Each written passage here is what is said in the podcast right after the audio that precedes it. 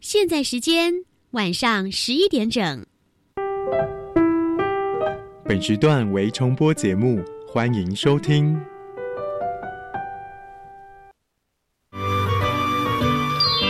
术是科学的魔术师，科学是艺术的工程师。原来艺术与科学其实是一体两面的。对啊，科学可以帮助我的艺术学习更有效率。是的，没错，跨领域多元学习，让艺术脑遇见科学脑，就在每个礼拜一晚上十一点到十一点半，端端所主持的青春创学院。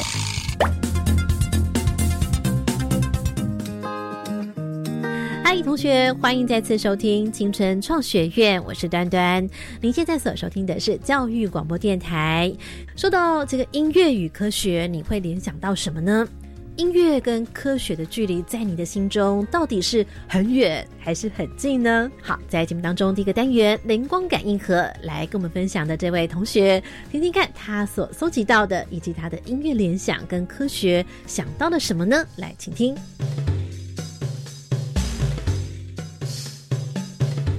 大家好，我是张根瑜。说到音乐与科学，我会想到达文西和毕达哥拉斯。我崇拜的不是他们的画工或数学研究，而是他们怎么能同时拥有神奇的科学脑和音乐脑。现在就来为大家介绍他们结合了科学及音乐所产生的结晶。达文西是非常伟大的画家，也是科学家及发明家，但其实他在音乐方面也有非常大的贡献。达文西不仅会演奏各式各样的乐器，更发明了新式乐器。他在设计新乐器时，广泛应用了科学上的机械原理和声学原理。至于毕达哥拉斯，大家都曾经在数学课本上看过他的大名吧？对他发明了毕氏定理，同时也是伟大的音乐理论家，运用数学进行精密的科学研究，研究出音阶的频率比，最后创造出了一套毕氏音阶。什么是毕氏音阶呢？简单来说，就是当频率比为一比一的时候，会是完全一度；一比二的时候，会是完全八度。而毕达哥拉斯用了这一套原理去创造了毕氏音阶，是不是听起来有点难呢？这套理论是我在国小的时候听音乐课老师讲。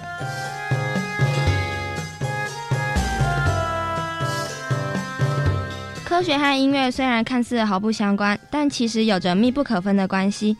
音乐史上还有许多音乐家同时是科学家，他们利用科学为音乐史上带来了创新与进步。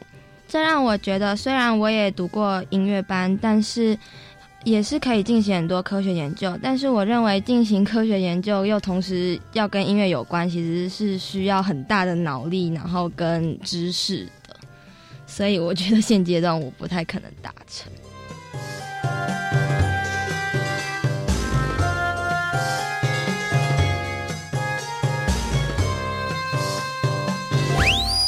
我爱科学，我喜欢艺术，科学是理性的，艺术是感性的。等等，话可不一定这样说哦。换个角度看世界，感性的科学，理性的艺术，真的可以这样吗？欢迎继续收听青春创学院。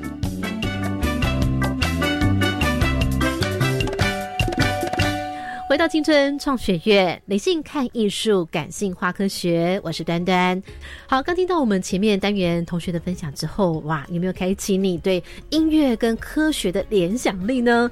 原来音乐跟科学并不只是两码子事，他们可以是有共同的连结。所以在继续第二个单元当中，就要请同学跟着端端姐一起来探访艺术家他们的心中的科学这门学问到底是怎么样的体验。来，今天单元当中来邀请到是姚。舒婷博士，目前他任教于加拿大佛罗斯堡大学。此刻要来进行是艺术脑，有请本集艺术脑大师。此刻在录室当中来邀请到是小提琴博士姚舒婷老师。Hello，舒婷老师你好。嗨，墩墩你好。所以，我们今天如果讲的比较简单一点，我们要拉出一个比较好听的声音哦。因为如果真的要讨论出来各种各种声音，哇，可能性非常非常多。那我们要讨论小提琴怎么样拉出好的声音，可能跟三个方面有关系。第一个是弓速，对；第二个是弓压，第三个是弓放在弦上面的位置。对。那这三个有什么样不同呢？你可以运用这三个不同的元素嗯啊、譬如说我要增加弓压，嗯可是保留在原来的位置，这样就会制制造出不一样的效果了。嗯或者说我要增加攻速，但是我的弓还是保持在原来的位置，这样也会制造出不一样的效果。嗯所以这三个元素都可以产生不同的化学变化。所以我们先讲第一个，可能大家比较好想象，攻速，攻的速度，对不对？对，弓的速度简单说就是我的右手嗯摆动的速度有不一样，你来回来回的这个速度是不是？对好，对听听看这。是快的，嗯，那这是慢的。这样子的音量上面就会不一样，然后再来就是说音的长度也就不一样，我们可以想象，它就擦弦的那个速度是不是？是比较快的。嗯，然后第二个是比较慢的，那声音的感觉怎么样不一样呢？所以一个就是可以用在比较快速的音群上面，然后一个就可以用在比较慢的，有比较慢的、比较长的音，就可以用慢速的公速。嗯但是我在示范这两个的呃不同的公数的状况下，我都还是让我的弓维持在同一个位置上面。了解，好，这是攻速的部分，对不对？嗯那第二个呢，有关于弓压的部分，就是手怎么样给弓施予压力之后，在力度上面来控制，会产生不同的音色。对，譬如说我需要一个很短但是很就是很很强的声音，所以就是有点像是重音。那我就可以在一开始加重音，我就可以在一开始啊、让我的弓压稍微多一点，然后很快速的松掉，所以就有这样效果。短暂的给它一点力度，这样子，，对有点蹦蹦，就是短暂的力度这样子。对哦，但是不是软趴趴的，对是有点力度，但是短短的，对有点像是惊叹号这种感觉。没错，像我这样形容，同学可以稍微比较听得懂一点意思。没错哦，这样的表现，他的表情就会是啊、譬如说我们用在很多贝多芬的曲子里面有很多的啊、图强，他是一个个性很哦，很，我会说是很刚烈的嗯啊、很快速的就转换他的情绪。嗯，比方说可以帮我们拉走一下嘛，像这样情形。听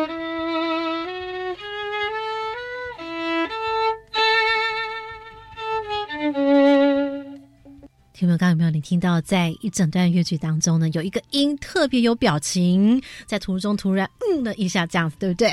是吗？没错，我们再听那个其中那几个音好了。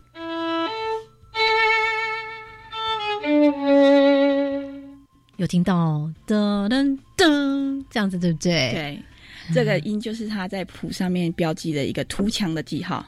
所以通常你们看到土墙的记号，就会有这样子一个反应，马上要做这样一个运功的方式嘛。，对，所以刚刚用的方式就是我的攻速加上我多一点攻压，嗯，因为必须要两者一起配合。我如果只有攻压的话，我只会听到很难听的声音，就是只有杂音，嗯因为我给了很多的压力嘛。嗯那我要加上攻速，所以可以软化弓压所造成的压力，所以才会产生有共鸣的声音。那第三个的话呢，是有关于位置的部分。对，嗯嗯，大部分的情况下啊、我们会将我们的弓放在比较发声比较好的地方。那那个地方呢，基本上是在于啊、纸板跟桥的中间。嗯在纸板跟桥的中间，是我们可以发声最简单的发声，然后是最好的音色。纸板跟桥的中间，我们可以听听看吗？可以，嗯譬如说我在这个比较好的发声区，就会产生这样的效果。但我如果移动到比较靠近琴桥，就会变成同样的一个音，就会变成这个效果。嗯就变得有很多的杂音在里面。嗯，但是我如果在移的离开琴桥，一直来到了纸板的上面，就会变成这样的效果，就是比较没有集中的声音。嗯，所以尽量其实会在呃纸板跟琴桥的中间，尽量都是会在这里嘛。对，什么时候才会去用到故意要用纸板的位置譬如说我们在拉德布西的曲子，啊？这样子哦，比较梦幻一点的声响，哦，比较呃抽象的声响。但琴桥的位置，我想应该就不太可能会去用到了，对不对？也是会，现代曲嘛。没错。好，我想在这呢，先带领同学们先来聆听一段杨淑婷博士他的小提琴演奏。呃，提同学不要担心，如果你刚刚还有一点点不太清楚，我们待会回头还会就刚我们所讲的这个 part 再复习一下，并且讲得更清楚一点。以此呢，我们要再往下延伸，小提琴的声响跟科学之间怎么样的来影响它的音色呢？还有同学们常常应该也会听到，不管是在电影啊、电视，或者是在音乐会的现场，哇，我们的这个演奏家他所拉奏的小提琴是哪一支非常非常昂贵的名琴？有没有？到底是怎么一回事呢？稍后马上回来。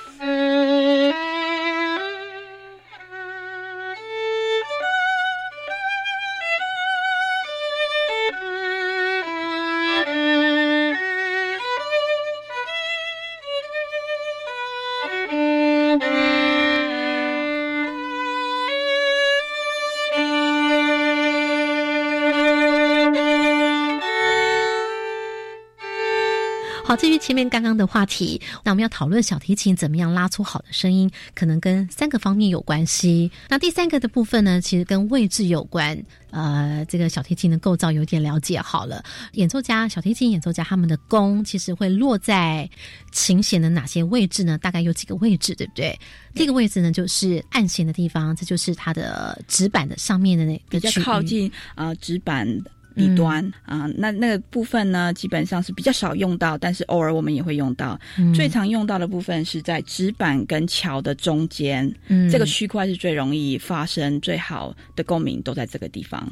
琴桥呢，就是指呃，你看到我们知道一座桥的下方一定会有个桥墩啊，我会看到小提琴那地方有一个桥墩的地方，那那地方就是。它的琴桥对，只会看到弦对，所以它的那个震动，我相信一定跟它的这个声音的震动有关系。对，因为它在下方的话比较没有其他的障碍物，也可以这么说，可能就要请教科学家。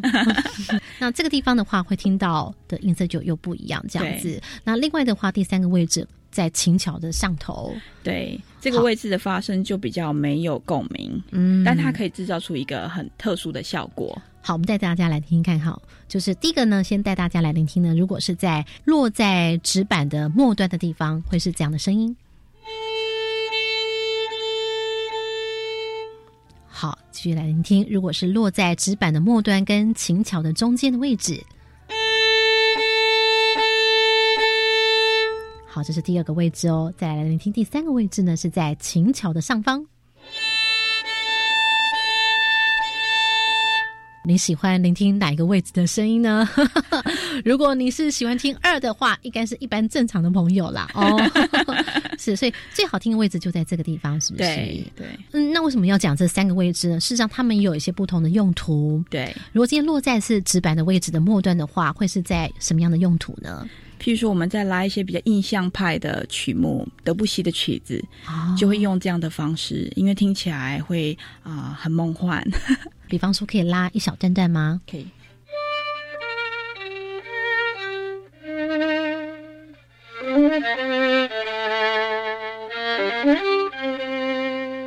我想呢，有些比较桀骜不驯的听众可能会说：“我不信，难道在这个纸板的跟秦桥的中间的话，就比较不一样吗？”会蛮不一样的，听听看哦。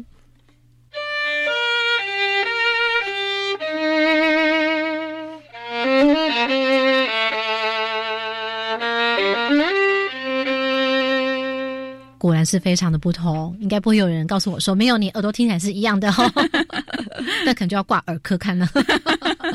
好，所以如果第三个位置呢，如果落在琴桥的上方的话呢，呃，虽然好像声音比较扁，对不对？应该不太可能，可是会有一种人应该会想要哦，比如现代作曲家吗？对，现代作曲家哦，他可能会碰到什么样的声音，他就想要这样做。譬如说，他要制造一个踩到冰的声音，哎哎，好，听听看。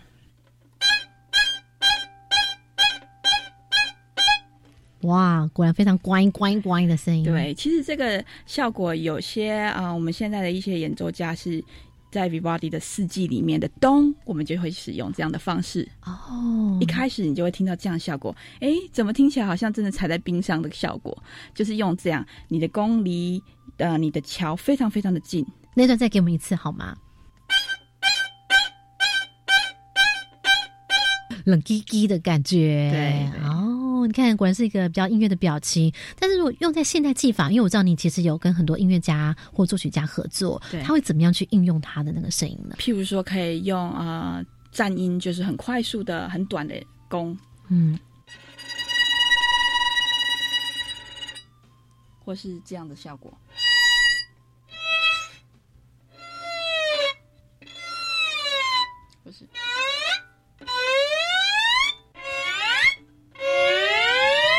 我问大家，聆听一段哦。现在这个声音呢的声响上面，你觉得听起来像什么？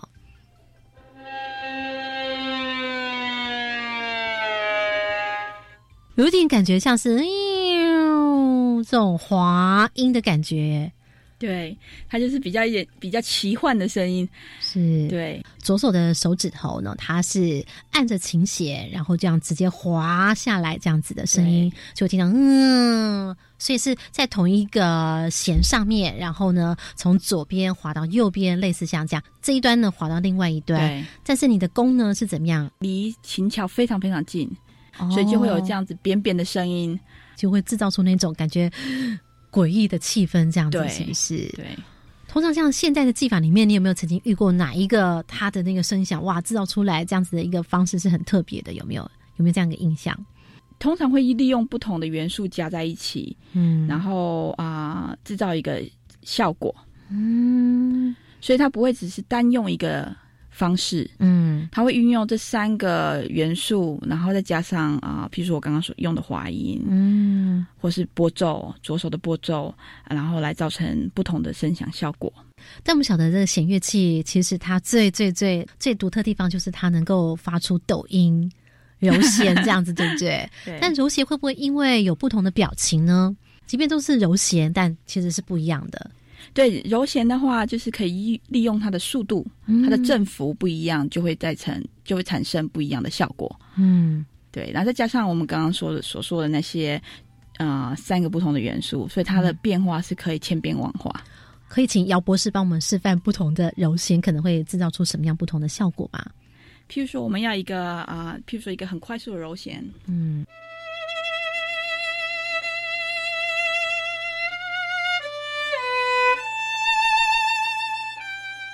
嗯，这是比较快速的柔弦。对，那如果是不一样的另外一种呢？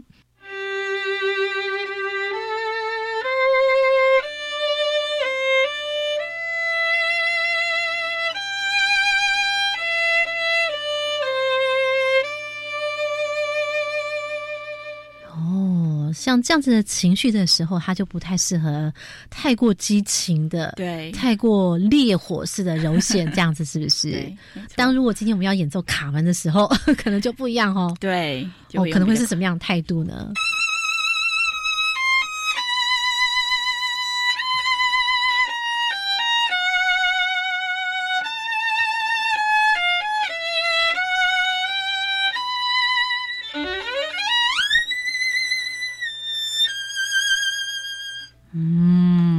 时候柔弦的表情是怎么样运用？啊、这个就是有很多啊、不一样的，有快有慢的。嗯一开始是比较快的，但当我要呃比较柔和的声音比较慢下来的时候，我就会让我的柔弦速度比较慢，再配合上不同的弓的位置，还有不同的压力，所以啊。蛮多变化的，嗯，所以你看，这就是事关演奏家今天怎么样来诠释曲子，跟他的运功，他怎么样来通过他的技法来做呈现，嗯。哦，其实有非常大的关系。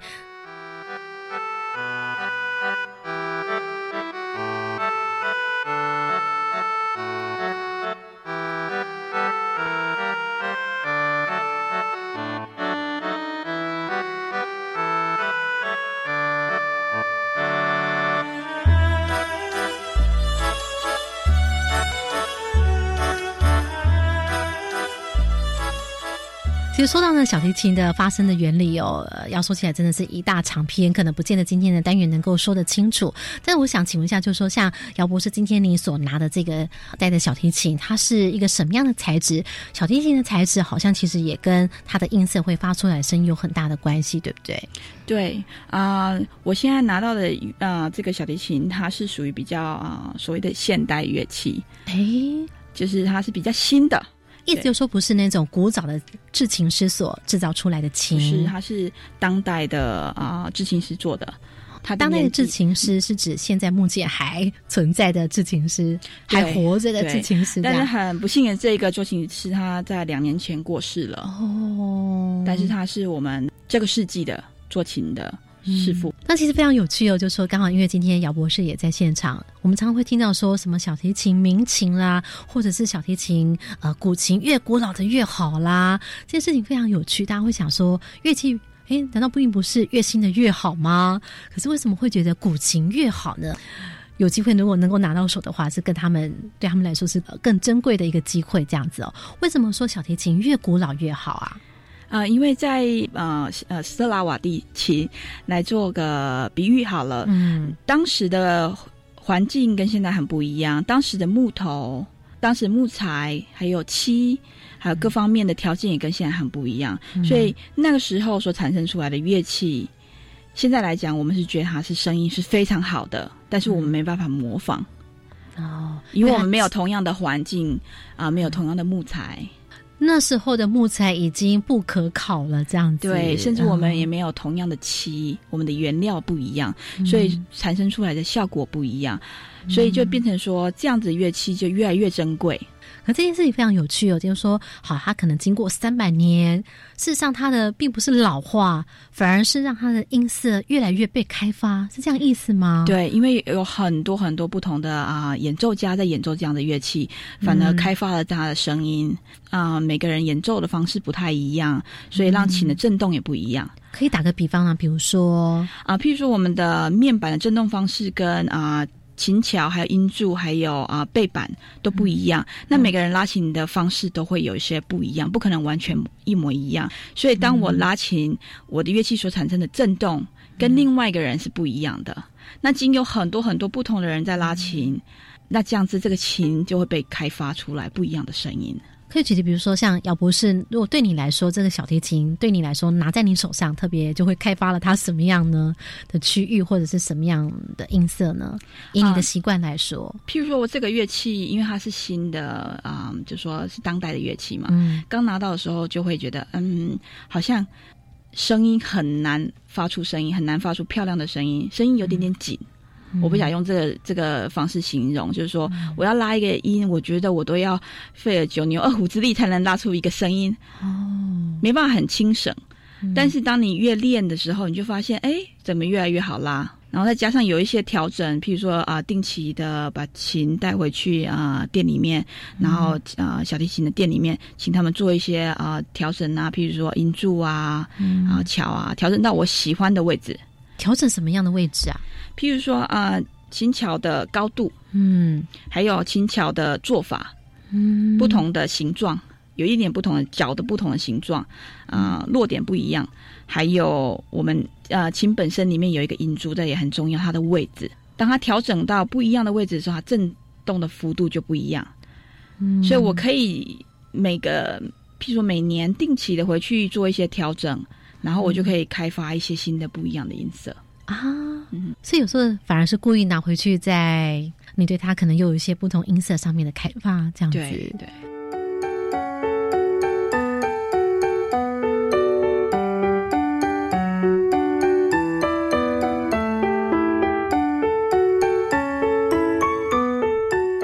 嘿嘿，我以为艺术是很感性的，对啊，我本来觉得科学是理性的。哇，原来艺术的真相是可以理性分析的。是啊，科学的背后也有感性的一面呢。继续收听青春创学院，呃，如果今天只有科学的角度来说，我们可不可以请姚博士帮我们讲一下，什么样东西可能是真的对演奏家来说，你们知道它的原理可能比较科学一点，但是可能你们比较没有办法阐述，可能要请科学家来帮我们做解释的，有没有？有在制琴的过程中，现在有很多啊、制琴家，他们嗯。一直想要模仿三百年前的，譬如说那样的环境所产生出来的产物，譬如说漆啊，还有乐器的木头。嗯。所以啊、在美国其实有一个几年前有一个很重要的活动，就是说二三十位制琴师聚集在一起，嗯。然后用呃 CT scan 扫描乐器，哦。扫描这样的古乐器，然后来跟现代的乐器比对，到底里面的差别在哪里？所以现代的制琴越来越技术越来越好，是这样子，就是有有这样子一群人，他们很真的是很钻研，想要制造出更好的声音，可是是在、活在当下。对，因为古乐器只会越来越少，嗯所以需要很多人来开发新的乐器，然后也很需要很多的年轻的音乐家愿意来拉这样的乐器。你一直说他们透过比较科技的方式来，解密，对不对？对他们扫描，嗯他们用呃所谓的 X 光透视这个乐器。嗯。对，所以他们有可能，即便了解了原理，了解原因在哪里，可是还是回不去，对不对？对，但是可以用现代的方式，尽量制造出很类似的东西。对，那这样子，我们现在拿的乐器，三百年之后也是古乐器啦。对不对？我正要这么说。姚博士现在所拿的乐器，忠心耿耿的跟着你，那你每年每年不断的开发它，也许下一个世纪换谁去拉它，三百年之后它也可以是个民琴。如果好好的保养它，好好的守护着它的话。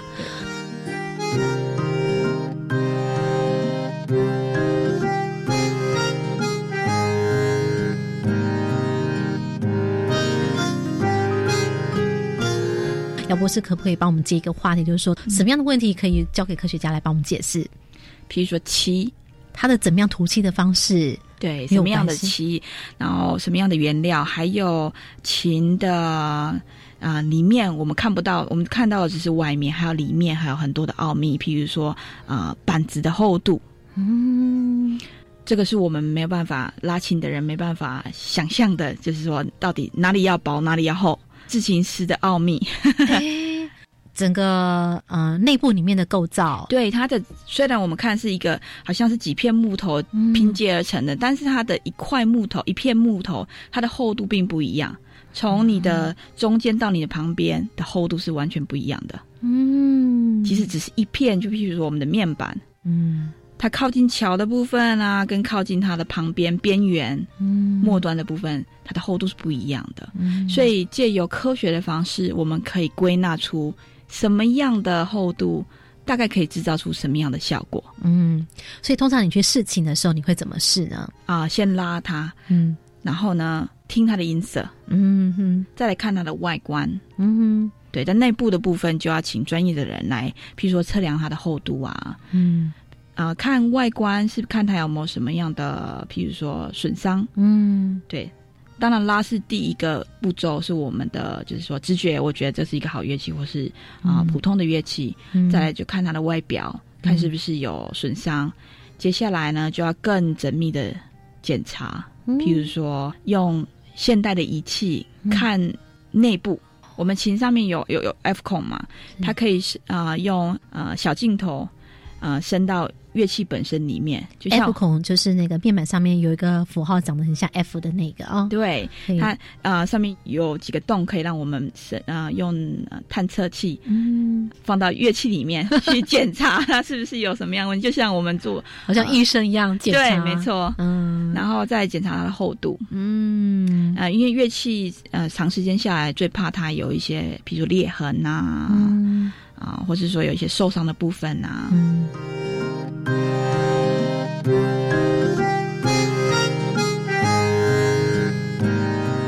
好，今天节目当中，非常感谢姚淑婷博士亲自来到青春创学院，来跟我们的同学分享亲自的示范哦。哇，真的是收获非常多。同学们对于弦乐器哦，今天是以小提琴为例，音色跟科学之间的关系，应该有了一些入门的概念。但是呢，来来来，端端姐姐可要问大家了。听完了这集之后，现在如果呢，请你写下你有些什么样的延伸问题，什么样的好奇，有关于交响乐团或者是弦乐团的演奏，你有些什么样的疑问呢？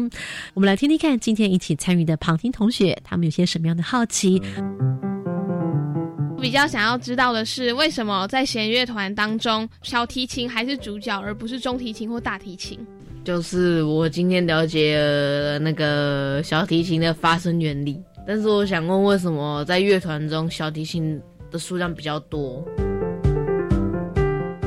好，先让同学们听到我们的旁听同学的发问之后，你有些什么样更好的问题呢？赶快。